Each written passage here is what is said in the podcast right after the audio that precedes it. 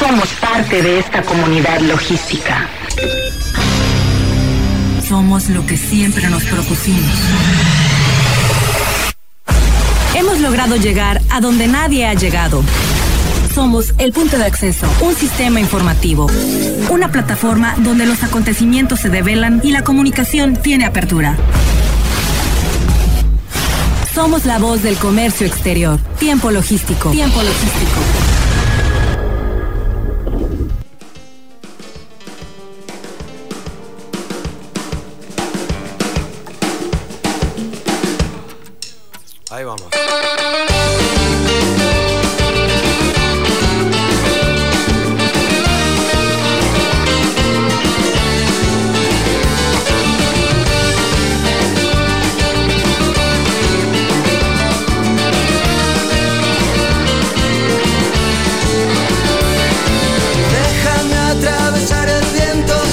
Tal? Bienvenidos una vez más a su programa de comercio exterior, logística y transporte. Agradecido con todos ustedes que nos siguen por más de una década aquí en tiempo logístico en Turquesa en el 92.9 MHz.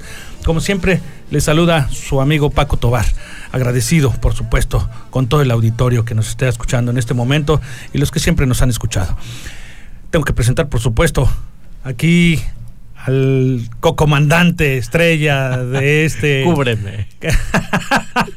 Cúbreme, comandante. Raimundo Rayo Fuentes, bienvenido. Paco, ¿cómo estás? Muy buenas tardes. Buenas tardes a todos nuestros radioescuchas. Como siempre, es un placer estar de nuevo en esta mesa, donde tratamos temas de suma importancia para el comercio exterior, las aduanas y la logística. Por supuesto, en ese perfil y agradecidos con todos los que nos siguen a través de las redes sociales. Muchas gracias a todos ustedes eh, eh, que nos están siguiendo en este momento. Eh, por determinadas circunstancias, hoy no vamos a poder salir en internet a nivel internacional, pero para todos aquellos que nos pueden escuchar localmente, eh, seguramente saben eh, que a través de Spotify el día de mañana nos podrán escuchar en cualquier parte del mundo. Y bien, eh, Raimundo, eh, ¿te parece si vamos directo a la materia? Tenemos en la línea a Alejandro Yescas, co- con- bueno, es colaborador de este programa. Alejandro, ¿nos escuchas? ¿Cómo estás, amigo?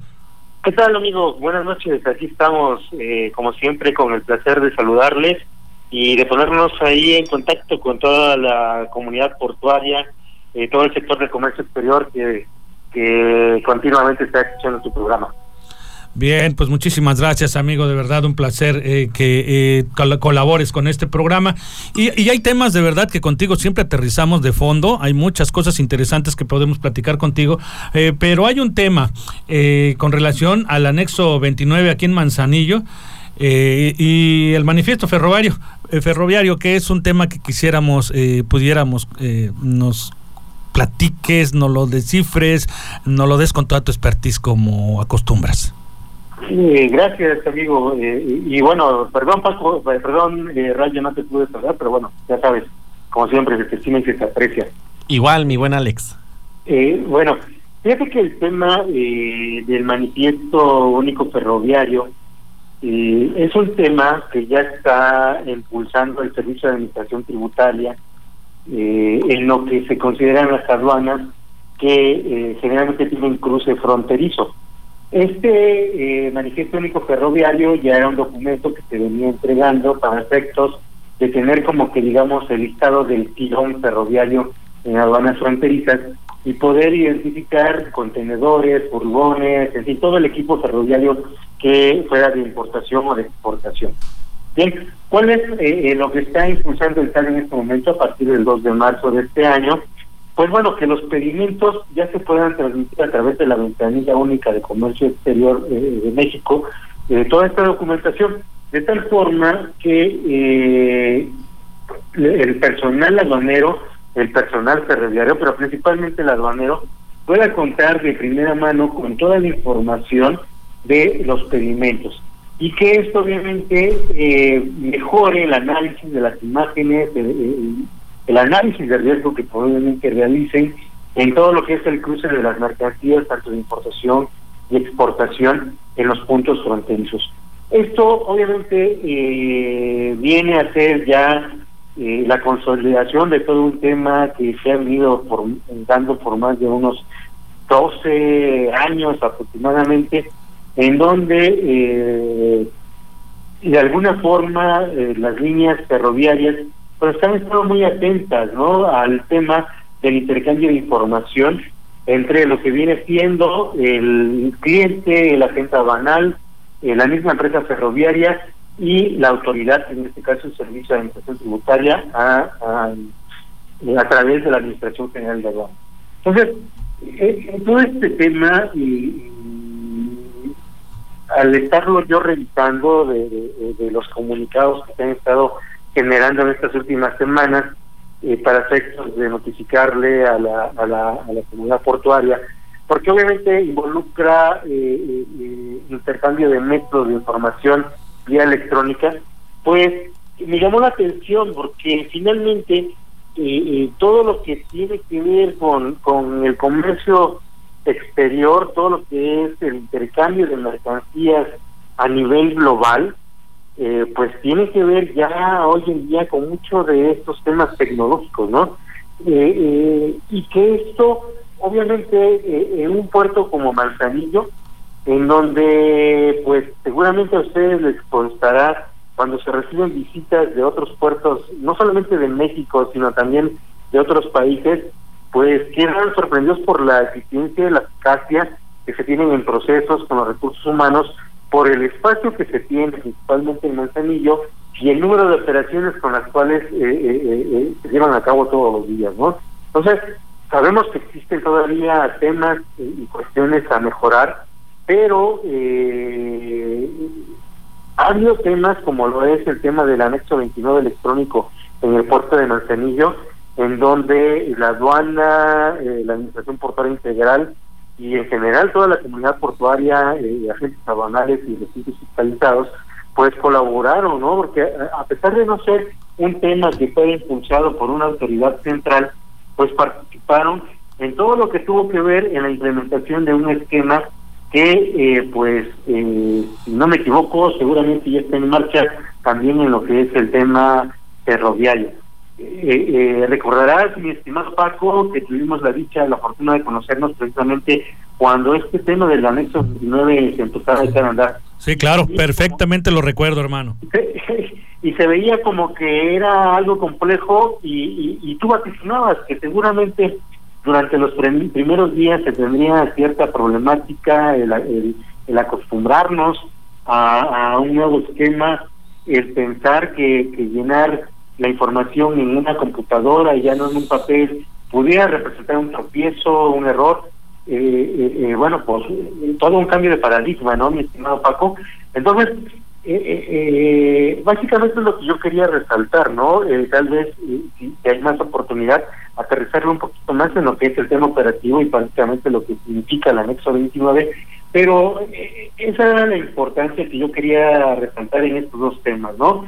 Uno, eh, que tiene que ver con, con el Servicio de Administración Tributaria a nivel central, que, que, que obviamente, digamos que, que eh, es una entidad mucho más grande y que en consecuencia organizar y coordinar esfuerzos implica mayor tiempo y bueno, algo en Manzanillo, que algo que se hizo en Manzanillo, que fue la implementación del anexo 29 electrónico, eh, y que afortunadamente se tuvo toda la participación de la comunidad portuaria, ¿no? Para, para participar, para tener esa disposición eh, en un cambio de paradigma, ¿no? Que finalmente creo que eh, al correr de los años se ha vuelto en un modelo, ¿no? Que seguramente, y ojalá así se desea, pues puede ser observable, eh, eh, imitable, ¿no? Eh, replicable en otras instancias y por qué no que el Servicio de Administración Tributaria a nivel central pues pueda observar un, un, un, caso probado, un, un, caso de éxito probado que, que, no solamente está en modelo, sino que está operando. Mi buen Alex, ¿cómo estás? Nuevamente, saludándote.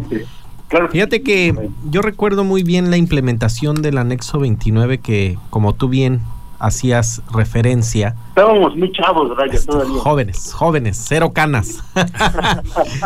y, finalmente, causó como que mucha controversia, pues obviamente como todos los procesos aduaneros nuevos que se implementan, pues cambian el status quo de las operaciones e, e implican que te empieces a involucrar en nuevos procesos y mucha gente queda renuente a esa implementación. Pero finalmente una de las partes importantes de, de la aplicación del anexo 29 fue que se involucraron las operadoras.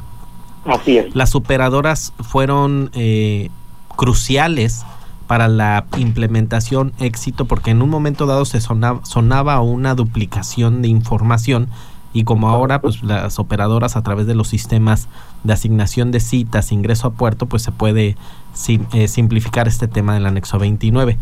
Eh, ¿cómo, ¿Cómo has visto, ahora que estás fuera de, del sistema eh, de la, de, por decir, de la autoridad, ¿cómo has visto la reacción de la autoridad aduanera en el tema de errores a la hora del anexo 29? ¿Flexible, inflexible o, definitivamente eh, hay mucho que trabajar en el tema? ¿Te refieres a los errores en el llenado del anexo 29? Así es. Ok. Eh, eh, mira, yo creo que esto depende mucho del perfil de las autoridades que se encuentren al frente de la aduana. Si bien es cierto es que hay todo un equipo operativo, informático, al cual les mando un saludo a mis antiguos compañeros, eh, pues eh, tiene que ver mucho con el perfil de, de, quien se encuentra en este momento al frente de la aduana o de quienes han estado al frente, ¿no? Eh, hay quienes tienen un perfil un tanto más de auditor y que a lo mejor tanto más en el exceso de, ser muy puritanos en cuanto a la información, ¿no? Y habrá otros que le ponen más atención a la facilitación aduanera y obviamente encuentran mecanismos que siempre van a ir para poder ser más flexibles, poder encontrar mecanismos con los cuales la información pueda eh, corregirse, datos que a lo mejor se consideren no tan importantes, eh, no sé, pero sí viene mucho de la mano con eh, eh, quien en un momento dado va dirigiendo las acciones del resto del personal. Ahí es en donde quisiera aterrizar un poco. El dejar abierto al criterio de las autoridades que están administrando en turno la, aduana, no, no es un, un poco de falta de, de, de, ordenamientos, por ejemplo, el manual de operación aduanera que no esté muy claro en este tema, que falte mucha legislación para efectos de dejar de dejar a un lado el criterio de las autoridades aduaneras, porque como tú bien dices, un usuario, un importador, exportador, agente aduanal, eh, de pronto dices, pues es que ojalá nos toque uno que tenga un criterio bueno, porque si nos toca uno que tiene un criterio malo, nos avienta incidencias, nos avienta cosas a veces inexistentes, ¿no? Sí, ahora que está uno afuera, lleva uno el rosario, ¿no? Ahí en la mano por de, las dudas, ¿no? tiene mucha razón. O sea, pero, pero y, efectivamente tocaste un punto muy importante. Tú vas hacia lo que es los ordenamientos eh, eh, eh, o, las referencias operativas que nos pudieran dar una, una guía, una línea de qué es lo que pudiera hacer la autoridad y qué no pudiera hacer, como, como, como en muchos casos a través de las reglas o la misma ley de manera que lo determina, tú vas al manual de operación aduanera a buscar el tema del anexo 29 y te encuentras un formato que muchas de las aduanas eh, eh, marítimas, eh, terrestres, aéreas, es un papel. Es un papel que se presenta y que con un sello eh, ese documento sellado se presenta ya con el pedimento en las ventanillas para efectos de la modulación. O, también no me dejarás mentir, como en el caso de la aduana del Aeropuerto Internacional de la Ciudad de México, que eh, eh, no existe un anexo 29, sino que prácticamente todo entra modulado. Es decir, no existe la figura del depósito ante la aduana, que finalmente es lo que respalda el anexo 29, es el ingreso a un recinto fiscalizado en donde la mercancía queda, en depósito ante la aduana en espera de que se determine un régimen para la mercancía. Entonces, e, esa parte eh, no la ves en, el manual de operación aduanera. ¿Por qué? Porque como tal todavía no se encuentra sujeta a un despacho en el cual eh, ya te den instrucciones precisas como lo pudiera hacer un reconocimiento aduanero, ¿no? En donde te dicen, bueno, este, este tipo de mercancías ya sea por su consistencia, naturaleza eh, eh, o por el sector, pues son sensibles al muestreo de esta o de otra forma. En el caso del anexo 29 y la revisión eh, que hace la autoridad aduanera, se supondría que es para tener elementos que vinieran a reducir los tiempos de inspección por imagen al momento del ingreso de mercancía. ¿Y por qué no decirlo? O sea, existe a veces un tabú en estos temas de, de, riesgo, eh, eh, que la información que proporcionan, pues finalmente a través de, de, de esta casita eh, tipo Chabelo de las catafixias, pues puedan calcular el nivel de riesgo de la operación y de ahí generar ya alguna determinación que hacer sobre qué hacer al momento que se encuentre en despachos de mercancía, ¿no? O considerar que con, con la imagen y la información que tienen a través del sistema pues no tengan que esperarse a despacho y que a lo mejor estén aplicando una orden de verificación. Pero como verás, sí no existe finalmente guía y, vuelvo a lo mismo, ¿no? Eh, cuando cuando me hacen la pregunta, o sea, queda, queda todavía, eh, como muchas otras cosas también, eh, ¿por qué no decirlo?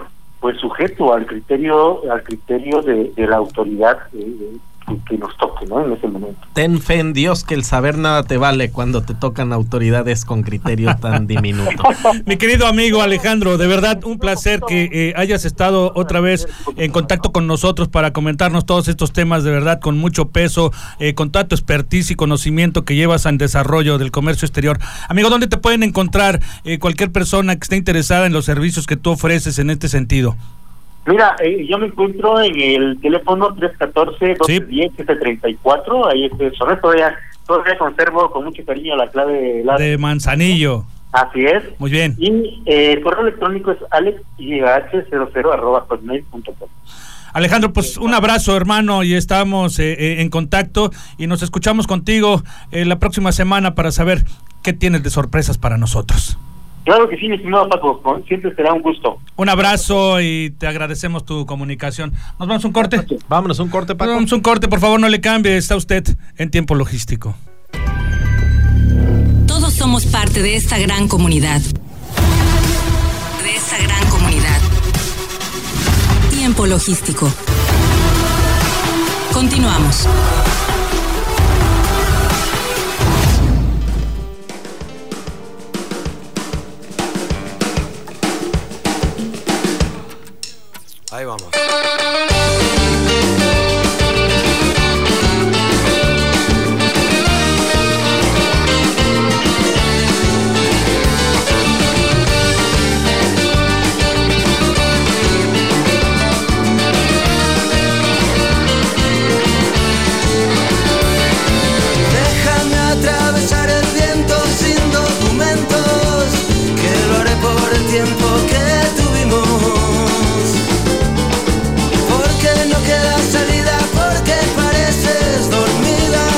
muchísimas gracias por continuar con nosotros. Estamos aquí de regreso en tiempo logístico. Agradecido con todos ustedes que nos están escuchando en este momento en su auto, en cualquier oficina de transporte, en cualquier oficina de alguna agencia aduanal, en cualquier operadora.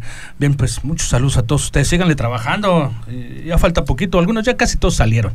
Pero bueno, si van en su auto, no se bajen hasta que termine este programa. Sobre todo aquellos que están interesados en el tema del autotransporte. Eh, tenemos aquí eh, por parte de la UTCM, vamos a hablar diversos temas con ellos, ya que se encuentra con nosotros pues Jorge Montúfar. Bienvenido, un placer que, hayas, que estés aquí con nosotros. Un honor ahora sí, hasta que se me hizo. a tus órdenes, Paco, aquí estamos. también está Francisco Mellón. Bienvenido, amigo. Gracias un placer. por la invitación. Por supuesto, y el director de la Unión, Daniel. Bienvenido, amigo. Qué bueno que estás aquí con nosotros. Muchas gracias, Paco, por ese espacio que nos das. Hay que mandarle un saludo a Yaxtel Nolasco, donde quiera que esté escuchándonos en este momento. Por supuesto, amigo, un saludo. Y bueno, aquí eh, nos vas a hacer falta en, este, en este lugar.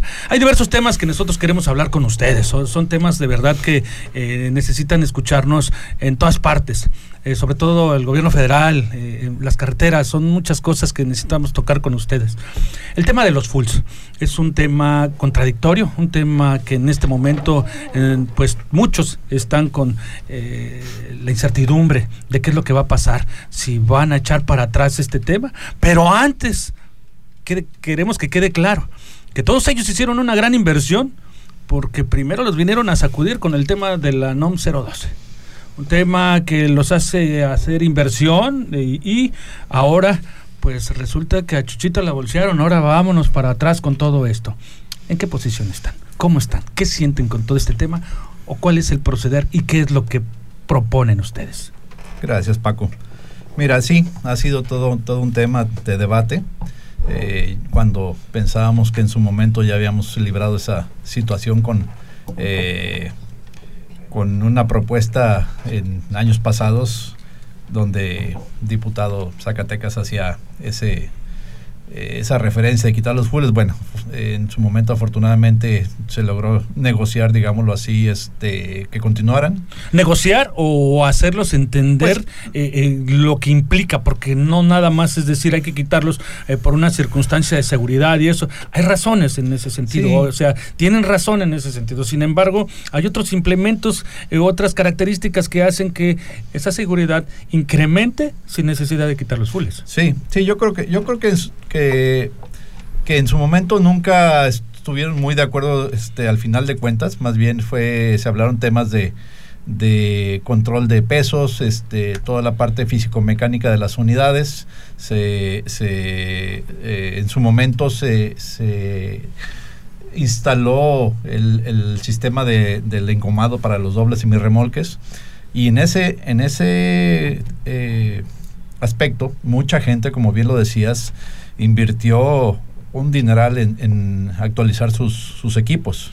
Eh, los, eh, desde el hombre camión que, tuvo que eh, modificar sus equipos para alinearse con la norma 012 así como pues las grandes empresas que también tuvieron que hacer este inversiones grandes porque la, la, misma norma nos, nos, lo exigía entonces francamente sí ahora con este tema que vuelve a renacer eh, se ha vuelto muy complicado eh, el, asimilar que se llegue a dar esto. A lo mejor puede haber áreas de oportunidad, pero, pero al final de cuentas, por ejemplo, ahorita todavía no sale, eh, ya están las placas para los dolis y, qué va a pasar con eso. O sea, nos, nos hicieron comprar dolis nuevos, dolis este, con todos los requisitos de la norma y ahora esos dolis pues va a ser chatarra seguramente si se llega a dar eso. Sí, es, una inversión que eh, eh, ellos no están previendo, Diego. Y finalmente eh, es, hay otras cosas igual de importantes, ¿no? O sea, si, si se, se pusieran a pensar en la estadística de los accidentes en las carreteras, por quién es provocado, ¿no? O sea, sí hay accidentes con los fules en las carreteras, sí, señores, sí los hay, por supuesto, pero eh, hay una estadística nacional en donde implica quién es el, que ocasiona el accidente cuando está implicado un full. Claro, hay datos duros, hay datos duros. El tema es que, como siempre pasa, estas personas, en, en, este caso específico el senador Monreal, no trae la información completa. Completa o verídica, deja completa, verídica. O sea, trae una información que no sé de dónde la habrá sacado, pero desgraciadamente está mal informado. Eh, actualmente en la República Mexicana se circulan alrededor de 70 mil fules, lo cual, imagínate, representa que si vas a eliminarlos... 140 mil eh, trailers estarían circulando. Digo, si te vas a la lógica, o sea, pues, se van a incrementar los accidentes. Los accidentes no son por los fulles, pero bueno, desgraciadamente. Bueno, es que podemos hablar. Yo creo que es un momento de poder hablar las circunstancias, ¿no? Eh, así como se está haciendo que eh, ese se tome una seguridad de que los operadores tengan una capacitación, de que tengan eh, un descanso, de que tengan eh, pues análisis para saber su estado de salud, si no eh, tomaron algo que los haga tener pues mayor rendimiento o cosas por el estilo, ¿no? es a ellos, pero si nos volteamos para el otro lado, yo, yo, yo porque quiero ser parejo, yo, yo estoy en ambas partes, no porque soy no, no, no tengo transporte federal, pero los conozco bien, eh, sé cómo, cómo operan, sé, sé, cómo está todo el, el, y maneje de ustedes. Entonces, en ese sentido, yo poniéndome del lado de los automovilistas, eh, bueno, pues, o como les dicen los operadores, adentro de un caracol que hay, ¿no? ¿Qué, qué, qué ocurre con, con, con, con el, el, el, transporte privado? También habría que educar También habría que ver para poder eh, hacer todo este tipo de regulaciones, eh, tener que tener una medición de eso. Entonces también eh, pues tenemos que ser responsables, todos los civiles que tenemos un automóvil y salimos a las carreteras para saber que nos vamos a enfrentar a un tráiler, a varios tráilers en la carretera y cómo vamos a conducir, qué es lo que tenemos que hacer, en qué momento lo voy a rebasar, eh, si lo rebaso, en qué momento me meto otra vez al carril, porque todas esas cosas son las que generan también una gran cantidad de accidentes. Se llama educación vial. Correcto, ok. Es, en ese tema de la educación vial nosotros hemos venido trabajando en áreas de oportunidad tenemos, eh, hemos dado capacitaciones como Unión Transportistas, hemos realizado varias eh, campañas de concientización. Eh, no nada más tiene mucho que ver el hecho de me subo a un camión o como la gente a lo mejor lo puede dimensionar, donde dice nada más el, el operador se sube al tráiler y arranca y se va. No, hay un proceso, hay un detrás de detrás de ese de ese operador que va arriba de ese camión existe varias varias personas implicadas para poder tener su carga a destino final eh, tiene capacitación desarrollo de competencias habilidades etcétera etcétera eh, tenemos eh, un mundo de infinidades en la Unión que hemos estado haciendo y sobre todo capacitaciones, profesionalizando al transporte, certificando empresas. Entonces, eh, el tema de la eliminación del full, la verdad es que no, no, no, es una, que no, no tiene nada que ver, o sea, no, los accidentes no ocurren, no son, es el 1 o 2% que hay en, en, todo, en todo el universo de, de la República, o sea, no, no, no, es, no es significativo. Ok, eh, eh, una de las razones para las que ustedes pudiesen eh, tener, y se les puede comprobar, que las carreteras requieren para ustedes es paraderos seguros. Ese es un tema también fundamental para el, el crecimiento del país, el crecimiento económico del país, porque si se incrementa el autotransporte, el servicio, al no tener ya el servicio de los fules, evidentemente todo va a encarecer. O sea, se va a encarecer el transporte, se va a encarecer las mercancías, se va a encarecer, se va a encarecer todo. Si, si, si, si calculamos un promedio de un 30%, porque es el que eh, ustedes eh, incrementarían poniendo dos trailers en lugar de uno con un full. Sí, el promedio. claro, promedio. Y aparte, este, como todos bien saben, el tema de, del factor humano este, está muy complicado, ¿no? Los, no hay operadores. Claro, ese es otro tema, ese es otro tema. Como bien decía Daniel, hay que estarlos capacitando, pero de la noche a la mañana que requieras este un, 30, 40, 50% más de operadores, ¿dónde lo vas a sacar? ¿Y, cuál es la razón de que no hay operadores? ¿El tema de la inseguridad? Pues mira. ¿Implica parte de...? Eh, el tema de que ya no hay, eh, como anteriormente se hacía antaño, que era una tradición que el papá llevaba a los hijos arriba del camión, se iban capacitando con el tiempo, ustedes les daban la confianza para poder eh, ir teniendo el conocimiento de la operación de un autotransporte en las carreteras. Ahora el papá ya no quiere llevar al hijo. En no, no, no, es que se ha vuelto un tema muy riesgoso. Entonces, esas son cuestiones de seguridad nacional que deben de, pensar la federación de cómo voy a aplicar si quito los fulls o no. Sí, sí, definitivamente sí. Antes, antes eh, eh, desgraciadamente, los robos siempre han existido. pero ahora ya se van contra este la vida de los operadores, atentan contra su vida, los golpean y, pues desgraciadamente hay casos este eh, funestos. Entonces, sí, es, es, una, es una parte muy importante que ya este, los operadores han volteado quizás hacia otros, hacia otros horizontes. De hecho, de Estados Unidos están viniendo por operadores acá con nosotros.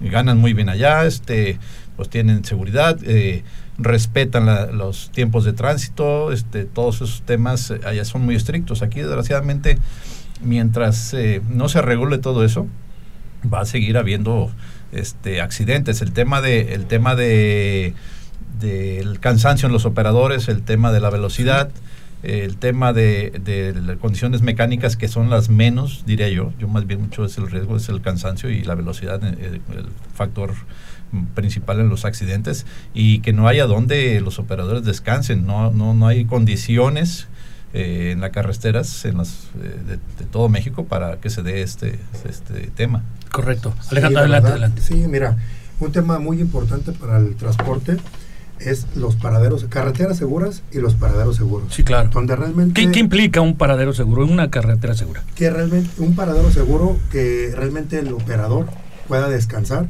seguro. Que realmente no lo lleguen a asaltar, a robar. Que realmente tenga los servicios adecuados al paradero seguro. Que realmente tenga baños, eh, tenga una cocina para que puedan comer. Eh, el paradero seguro debe de ser eh, un espacio para ellos eh, con mucha seguridad y con servicios que a ellos los dejen descansar tranquilos, ¿no? En su momento eh, para seguir un, un viaje seguro. Correcto, correcto. Daniel, ¿tú qué puedes eh, eh, comentar al respecto de todo esto? O sea, eh, el que tengas eh, todos esos servicios que tú puedes, como director de una unión tan importante en, en- en el puerto más importante eh, de México, en movimiento de carga contenerizada, que puedas comentar esos paradores seguros o, o carreteras seguras, ¿qué, qué- necesitan para que lo hagan? ¿Qué, qué im- implica la necesidad urgente de que lo hagan para que ustedes puedan eh, tomar más descanso sus operadores? Sí, es correcto. Mira, el, el hecho de los paraderos, algunos mencionan que eh, ya tenemos una norma que hace que el operador se, se tenga, tenga que descansar de manera obligatoria, pero actualmente el, a don- donde se paren los asaltan. O sea, no existe, no, no existe un paradero totalmente seguro. Y tú lo comentabas ahorita y quiero regresarme un poco a lo que tú comentabas sobre la educación vial. Yo lo, yo lo he mencionado en algunas de las partes y ya la Policía Federal está trabajando en ello, en, en la realizar la concientización como educación vial, pero desde la primaria. O sea, educación vial, educación vial desde el nivel primaria para que eh, eso, esas personas, esos niños que actualmente no tienen esa educación, en algún momento fuimos niños y no nos dieron esa educación vial, ahorita lo vemos, ahorita lo vivimos, o sea, eh, el, el- no hay seguridad ni siquiera en, en las carreteras que donde transitan los vehículos ligeros tampoco hay mucha seguridad. ¿Por qué? Porque hay accidentes. Imaginemos ahora, ahora maximicemos en un transporte donde de se trae carga, carga este, o trae mercancía y si quieren parar en, en algún lugar, no existe un paradero. Existen paraderos en Tecomán y, eh, y- ahí mismo hay asaltos. eh, existen paraderos más allá en Ciudad Guzmán, ahí existen asaltos. Entonces, conforme vas, le vas caminando, va, va, hay robos. ¿Ustedes creen que eh, Manzanillo o Tecomán eh, necesite un paradero seguro a donde lleguen, se puedan bañar, puedan tener eh, pues regaderas, por supuesto, baños, eh, vigilancia, monitoreo, eh, estacionamiento, por supuesto, para todos ellos? ¿Eso le hace falta? Yo creo que no, Paco. Te voy a decir por qué. Eh, es- poner un paradero seguro en el estado, hablando de Colima, Sí. Está muy corta la distancia desde que sales del puerto a, Sí, a. Colima. Ok. Tecomán, pues no se diga menos. Eh, aunque ahí se paran muchos de los chavos a hacer sus alimentos, a, a, este, a- a usar regaderas, a todos esos temas. Pero para mí lo ideal sería un paradero seguro ya llegando a, a A Guadalajara, Guadalajara. ya en Jalisco. Y sobre todo con el tema que también se dio en días pasados, que todo el mundo nos dimos cuenta que nos iban a restringir la circulación y nos iban a Sí, cobrar claro, claro, todo claro. eso que se dio. Que a final de cuentas dijeron Ah, que siempre que no, pero que nos iban a poner un paradero seguro, el, el Estado iba a invertir y hasta ahorita no encuentran dónde ponerlo. En, en su momento se dieron, hasta donde yo estoy enterado, dos o tres robos por estar parado en el acotamiento esperando que, que fuera horario para ingresar. Se robaron unidades.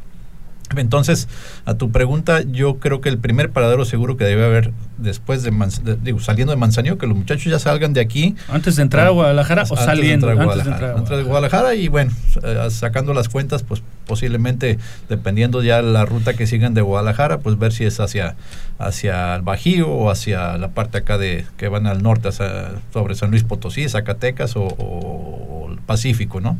Pero yo creo que el primer paradero seguro debe ser ya, no sé, eh, 300 kilómetros saliendo de aquí. ¿Ha habido alguna propuesta o algo por el estilo con referente a este tema? Hay, Que- hay eh, empresarios, yo conozco de dos o tres empresarios eh, que eh, quieren invertir en ese tema, le han apostado de hacer paraderos seguros, andan buscando, andan buscando terrenos, pero ha quedado por lo pronto en, en- en- en solamente proyectos. Es- es- ¿Esto puede darle cabida a un negocio como para poderlo decir que alguien de la iniciativa privada Claro, lo ponga sí. como un servicio? Sí, sí, sí, es un, es un, es un gran negocio. En, en en- digo, a lo mejor no podemos a, a estas alturas todavía compararnos con Estados Unidos, pero Estados Unidos tiene unos paraderos este, Ahora, ahí, completísimos. ahí va la pregunta del millón. Ustedes todos, la unión de transportistas, con la, ca- con la ca- Canacar, eh, juntos que puedan eh, sumar fuerzas para hacerlo en conjunto como un negocio de ustedes para Sí, sí, sí, sí, sí, de hecho,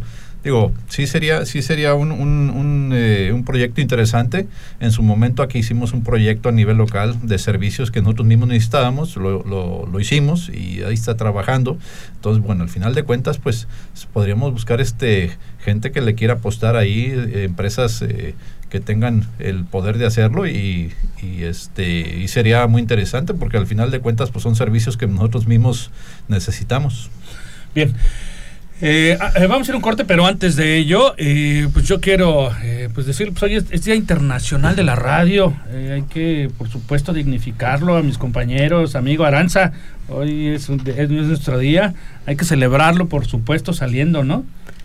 Bueno, hay que eh, eh, también, eh, por supuesto, mandarle un saludo a todos los colegas que se dedican a la radio, a todas las radiodifusoras. Y que además por supuesto, nos a están Turquesa, escuchando, la casa, por supuesto. Raimundo, ¿tenemos algo más? Sí, eh, recuerden el día de mañana es 14 de febrero Uh. y nuestros amigos de Churbers Detalles nos están mandando dos, eh, dos arreglos. Uno es una cajita de corazón de madera con, con este, fresas de chocolate y otro detallito para entregar. Y son para los amigos de tiempo logístico que nos están escuchando. Entonces, si nos están escuchando, por favor, y están cerca de Radio Turquesa, eh, que nos hablen a la cabina, Paco. Sí, 655 eh, 26 33 655 26. Y llamen, los primeros que llamen, nosotros los esperamos para entregarlo personalmente. Ok, y la otra es una salidita contigo. ¿o ¿Qué Eh, soy casado. Pero ¿qué tal contigo? Tú no eres casado. bueno, vamos al corte ahora sí, hermano. Sí, vámonos al corte. Vamos un corte, ahí está, llamen al 655 26 para los que quieran este detalle. Vamos a ir a un corte, por favor, no le cambie. Está usted en tiempo logístico.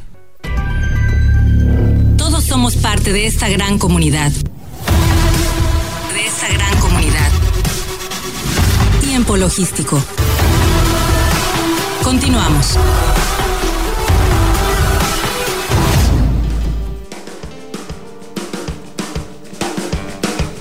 Bien, muchísimas gracias por continuar con nosotros. Estamos aquí de regreso en tiempo logístico y por supuesto agradecido con todos ustedes. Y bueno, mi querido Raimundo, el tema eh, de esta promo que hiciste por el Día de Luego, del luego. Amor y la Amistad. Luego, luego, nos echaron luego, luego. telefonazo. Ajá. Primero agradecidos a los eh, amigos de Churbers Detalles que nos hicieron llegar estos dos presentes. Qué detalle. Los pueden localizar en el número 314-118-8882. Repito, 314-118-8882. En su página de Facebook Chur- Churbes Detalles. Que además ellos se, se encargan de entregarlo en casa y ahora van a estar ahí en el Bonilla Valle también vendiendo. Bueno, que tengan Y mucho éxito, amigos. Los gracias. ganadores son Selene Lara y César Tobar. Ok. Y bueno, pasando a pariente. materia. Tobar. Un pariente. A hacer ahí mano negra, ¿eh? Ahí mano negra. no se vale. Y bueno, nos hacía una observación César Tobar, sí. eh, opinando del tema, decía que para efecto de los paraderos eh, no se está considerando que los operadores, hay operadores que entran desde muy tempranos a, ca- a cargar, pasan todo el proceso de desaduanamiento, que muchas veces tarda muchas horas por diferentes factores, y bueno, pues ya salen de pronto medio cansados y sí se requeriría un, un paradero, eh, a opinión de él, dentro del estado de Colima. Y tiene toda la razón. Fíjate que este, estamos trabajando ahorita en un proyecto en conjunto con API. Estamos trabajando en medir el tiempo y toda la ruta que es desde que el transporte se sale de su patio, hace toda la cadena logística y regresa a su patio. Eh, nosotros nos hemos sentado con, con personal de API, se ha visto prácticamente sorprendido del tiempo que, que han realizado el transporte, eh, tiempo que realmente no, no, no tenían considerado dentro de su planeación, no sabían. Entonces estamos en meses de trabajo para eficientar esta cadena de logística, estamos eh, tratando de minimizar los tiempos, pero sí estamos trabajando también de la mano con, con API para poder saber, primero tener los datos duros y certeros de cuánto tiempo tarda un transporte en realizar desde que, desde que sale hasta que regresa. Y entonces estamos también desde- en, en un segundo plano realizar lo que viene siendo la planeación. Sí. Pero sí tiene toda la razón, es cierto, eh, en el tiempo de consideración se han dado tiempos en ocasiones hasta de ocho horas. Ocho ahí. Imagínate ocho horas, o sea, es, es un mundo de tiempo. Sí, es un tema Sí, ya sí, hasta sí. inhumano. Digo, la verdad es que ya cuando salen de puerto, ya, ya van cansados. O sea, porque estuvieron ahí siete, ocho horas navegando, que hasta para allá, que recórrete, que ahora acá. Y al final de cuentas ni, ni, ni, ni necesidades comer. fisiológicas, ni comer, ni, ni comen bien. Entonces, eh, eh, tienes esa, eh, César toda la razón. Este, ya salen, ya salen agotados de puerto y todavía maneja toda la noche. Bueno, hay, más temas eh, que necesitamos eh, tocar con ustedes. Son muchos, pero bueno, mm, dentro de los que eh, yo quería comentar, hay, hay un asunto que, que me toca ver como automovilista cuando salgo en carretera y veo que hay operativos para ustedes. Y cuando existen operativos para di- di- diversos temas. Tampoco hay un paradero para ello. O sea, es hacerlo sobre la carretera. Y, y lo hacen normalmente en, en este tramos pues no aptos. Son sobre, sobre el acotamiento, sobre carretera. Claro. Este, por un lado, Lo- los comprendemos, yo comprendo Exacto. también a ellos, a la corporación lo comprendo porque a ellos les dicen, tienen que hacerlo y lo hacen. Pero arriba de ellos tienen que comprender, ok, van a hacerlo, pero tengan este espacio. ¿Dónde lo van a hacer? ¿Eso Sí. tiene riesgos? Sí, sí, claro. Ahí, ahí en eh, llegando a Colima, en el, en el sentido de, de- de aquí hacia allá, hay un, hay un eh, espacio que eh, adaptó la SCT para revisiones de precisamente de la norma. Eh, pero son muy pequeños, o sea, el volumen de unidades que sale de, Manzanillo a, eh, a carretera, o sea, rebasa por mucho los espacios que pueda haber en, en- en- en todo este tramo carretero y desgraciadamente hay ocasiones que hasta accidentes ha habido por estos temas, porque pues la verdad es que no hay espacios suficientes o, hasta llega a ver, este, eh, llega a hacer colas hasta curvas que, que los, los operadores van a un ritmo eh, normal y de repente salen de la curva y está ahí ya las- las unidades, sí, los operativos. Bien, pues ahí entonces una sugerencia de que traten de hacerlo si no tienen el lugar porque eh, pues eh, la federación o alguien no les dio el lugar específico para hacerlo, procuren encontrar el lugar más apropiado eh, posible para que pues haya menos riesgos porque implica riesgo. Hay otro tema, el tema de los seguros, los seguros al, al, al, al tráiler, los seguros al al, tractor, al- a la plataforma, al dolly, al operador, al contenedor, al mercancía, que son oh, diversos, no, no es el mismo, pues uno, para cada cosa. Eh, ¿Qué pasa si el operador se cansa eh, y tiene que descansar? No hay un paradero seguro y, y ocurre algún algo desafortunado. ¿Aplica el seguro o qué es lo que ocurre? O sea, ¿hay, hay riesgos mayores para ustedes? Mira, el- eh, uno de los temas importantes y para nosotros preocupante es que realmente los, los, seguros, primero, han aumentado demasiado su costo. Eh, en unos casos ya accidentarte en ciertas horas de la madrugada ya aplica hasta un doble deducible. Y pues realmente nosotros sí ocupamos que el operador tenga su descanso, tenga paraderos seguros, donde pueda ellos descansar para seguir un, un camino este, descansados y que, y que realmente no vaya a afectarnos a nosotros en un accidente. Este, al, al final del, del- del día, Sí, sí. al final del día, este, realmente, al final del día, realmente, este, eh, pues sí nos afecta a nosotros, porque eh, hay un tema mucho más preocupante para nosotros los transportistas, donde si hay robos en la carretera, nos roban el tractocamión, nos roban nuestros remolques, aplican en de los seguros el doble deducible o no quieren cubrir, porque los actos vandálicos no te los paga los seguros. Fíjate que es un tema. Entonces, hay un tema muy importante que se tiene que resolver y que se tiene que poner a pensar también, pues, nuestros señores legisladores que quieren hacer las cosas eh, a su manera, eh, pero que sí tienen que pensar muy bien. Retomando el tema de los fulls, es un tema de verdad más complicado que tomar una decisión así como la están haciendo. Yo quiero que eh, ustedes eh, pudieran dar alguna sugerencia, ya que están aquí aprovechando ustedes con tanta experiencia en esta materia, Jorge. Eh, nos escuchan mucha gente en este programa. Hace 15 años que estamos al aire, entonces tenemos muchísima audiencia. El, tema eh, de cómo poder sugerir como una pequeña instrucción eh, para todos los automovilistas que salen de Manzanillo y van a Colima, van a Guadalajara, una, una sugerencia de qué hacer, cómo rebasar un tráiler, cómo adelantársele, no cerrársele, qué velocidad tomar, eh, qué, qué hacer. ¿Alguna sugerencia que ustedes tienen con su expertise? Sí, claro. Sí, mira, todo es cuestión de cultura. Todo es cuestión de cultura desde, desde los operadores nuestros, que Sí, estamos tratando de profesionalizar el, el- el- el, este, el medio, pero también eh, cultura vial para los automovilistas.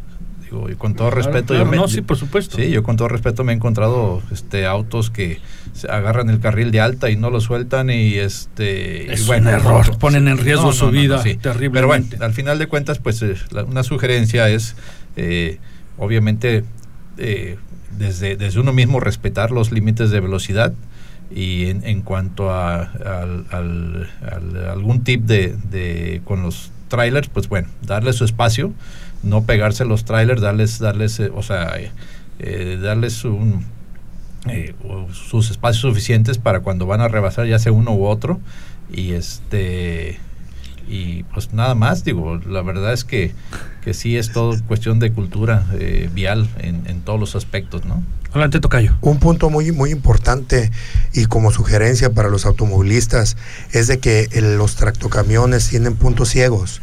Realmente hay veces están muy pegados los vehículos chicos No los ven. o no los ven. Los motociclistas también. Sí, la verdad, tienen los, los tractocamiones eh, por la altura, por las dimensiones, tienen puntos ciegos. Realmente le hacemos ahí también el, la- el, llamado, ¿no? Para que Yo, he observado que, por ejemplo, que cuando muchos automovilistas los rebasan y veo que a veces algunos los rebasan con temor y nada más en cuanto los rebasas ya se les meten. Yo les sugiero que avancen un poco más para que incluso pase eso mismo de que los puedan ver bien y eh, les puedan dar el espacio que es a lo que tú te refieres, Exacto. Jorge, ¿no? Un espacio tanto atrás como adelante. Si lo voy a rebasar, pues entonces tomo la seguridad de una vez, me paso al carril para rebasarlo. Si hay alguien que, que, que- que- no va rebasando y va eh, ahí estorbando, pues entonces ahí se cometen esos errores, ¿no?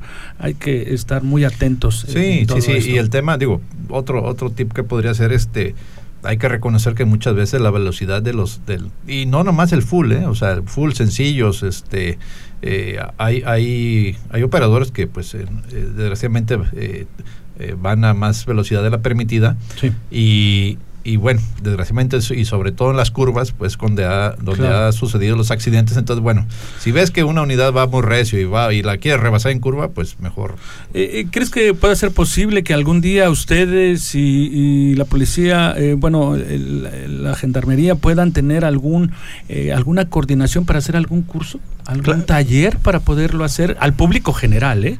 Al público general para que también eh, tengan eh, conocimiento de eso. Yo, yo te voy a decir una cosa, yo recuerdo cuando yo inicié este programa, eh, hace como unos 13 años, estaba en la presidencia de don Benito Guerrero, en la PUMAC estaba en la presidencia de don Benito Guerrero, y eh, juntos ellos hicieron, que aquí se aplicó mucho, lo, lo difundimos demasiado, la PUMAC lo, lo- lo difundía en ese momento muy bien aquí con nosotros, eh, para dar cursos a todos los motociclistas en la ciudad de Manzanillo, para que tuvieran una, una mejor conducción todos los motociclistas, todos los tramitadores y también al público abierto. Eso funcionó muy bien. ¿Podría ser en este caso para los automovilistas en conjunto con ustedes? Sí, claro. Bueno, antes, primeramente le mando un saludo a mi buen amigo Fernando Magaña, vicepresidente de la Unión, que nos está escuchando. Y este. Saludo, mi Fer. Y a Jax, Jaxel Ya, Nolasco. ya, ya lo saludamos con todo y su esposa, por favor. bueno, y continuando con lo que mencionas la, la pregunta, nosotros en la Unión los invito a todo el público a que sigan nuestras redes sociales, ubíquenos como UTCM, Unión Transportista de Carga de Manzanillo. Nosotros subimos eh, capacitaciones todos los, todos los jueves o martes bueno, todos las semanas, una vez a la semana existe una capacitación diferente.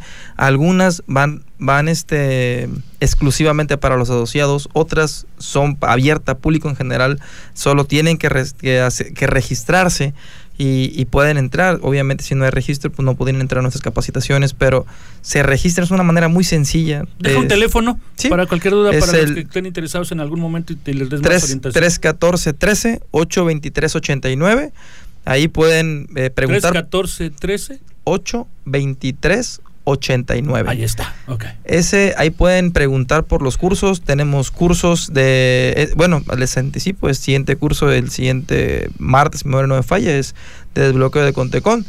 Igual es abierto al público en general. No hay ningún costo alguno, y, pero es para prevención y de accidentes y también por si alguno de nuestros operadores está bloqueado, pues ahí mismo lo pueden desbloquear. En ese mismo sentido, Paco, sí. Eh, eh, en las reuniones que tenemos mensualmente con las autoridades, diferentes autoridades, eh, todas relacionadas obviamente con el medio, les hemos ofrecido desde hace tiempo, tenemos también en la Unión un técnico para un químico, un químico para estudios de antidoping. Ah, genial. Este, y, bueno, obviamente lo tenemos para, para los socios de la Unión, pero lo abrimos para el que lo solicite. Así es. Este, haga ahí sus, sus, este, sus, exámenes. Sus exámenes los pueden realizar en la Unión. Eh, sea socio o no sea socio, va a la Unión, les hacen el examen antidoping, en ese momento se les entrega los resultados de, de ese antidoping. Bien, pues ahí está la fortaleza que ofrece una Unión que es compartir el conocimiento en todo. Felicidades, amigos. Gracias. Muchas gracias. Pues ahora sí, Daniel, fue un placer que hayas estado con nosotros, de verdad. Eh, pues agradecido con tu participación como director de la UTCM. Al contrario, Paco, muchísimas gracias a todos ustedes por la invitación. Bueno, por supuesto, Jorge Mantúfar, Montúfar, perdón, muchísimas gracias por tu participación y agradecido que hayas estado aquí más seguidos. Francisco Millón, Tocayo, un placer, de verdad que hayas estado. Amigo, ¿y nosotros qué, este, qué hay que hacer? Hay que... Vámonos al Capital Fitness. Hay que ir a entrenar un ratito al Capital Fitness, ¿no? Sí, hombre, para ponernos cada vez... Soltar el estrés. Eso, es nada más para eso, ¿eh? No crean otra cosa. No, no crean, no, no, no, no. Muchísimas gracias a ustedes. Gracias, Aranza, en los controles. Se despide de Tiempo Logístico su amigo Paco Tobar.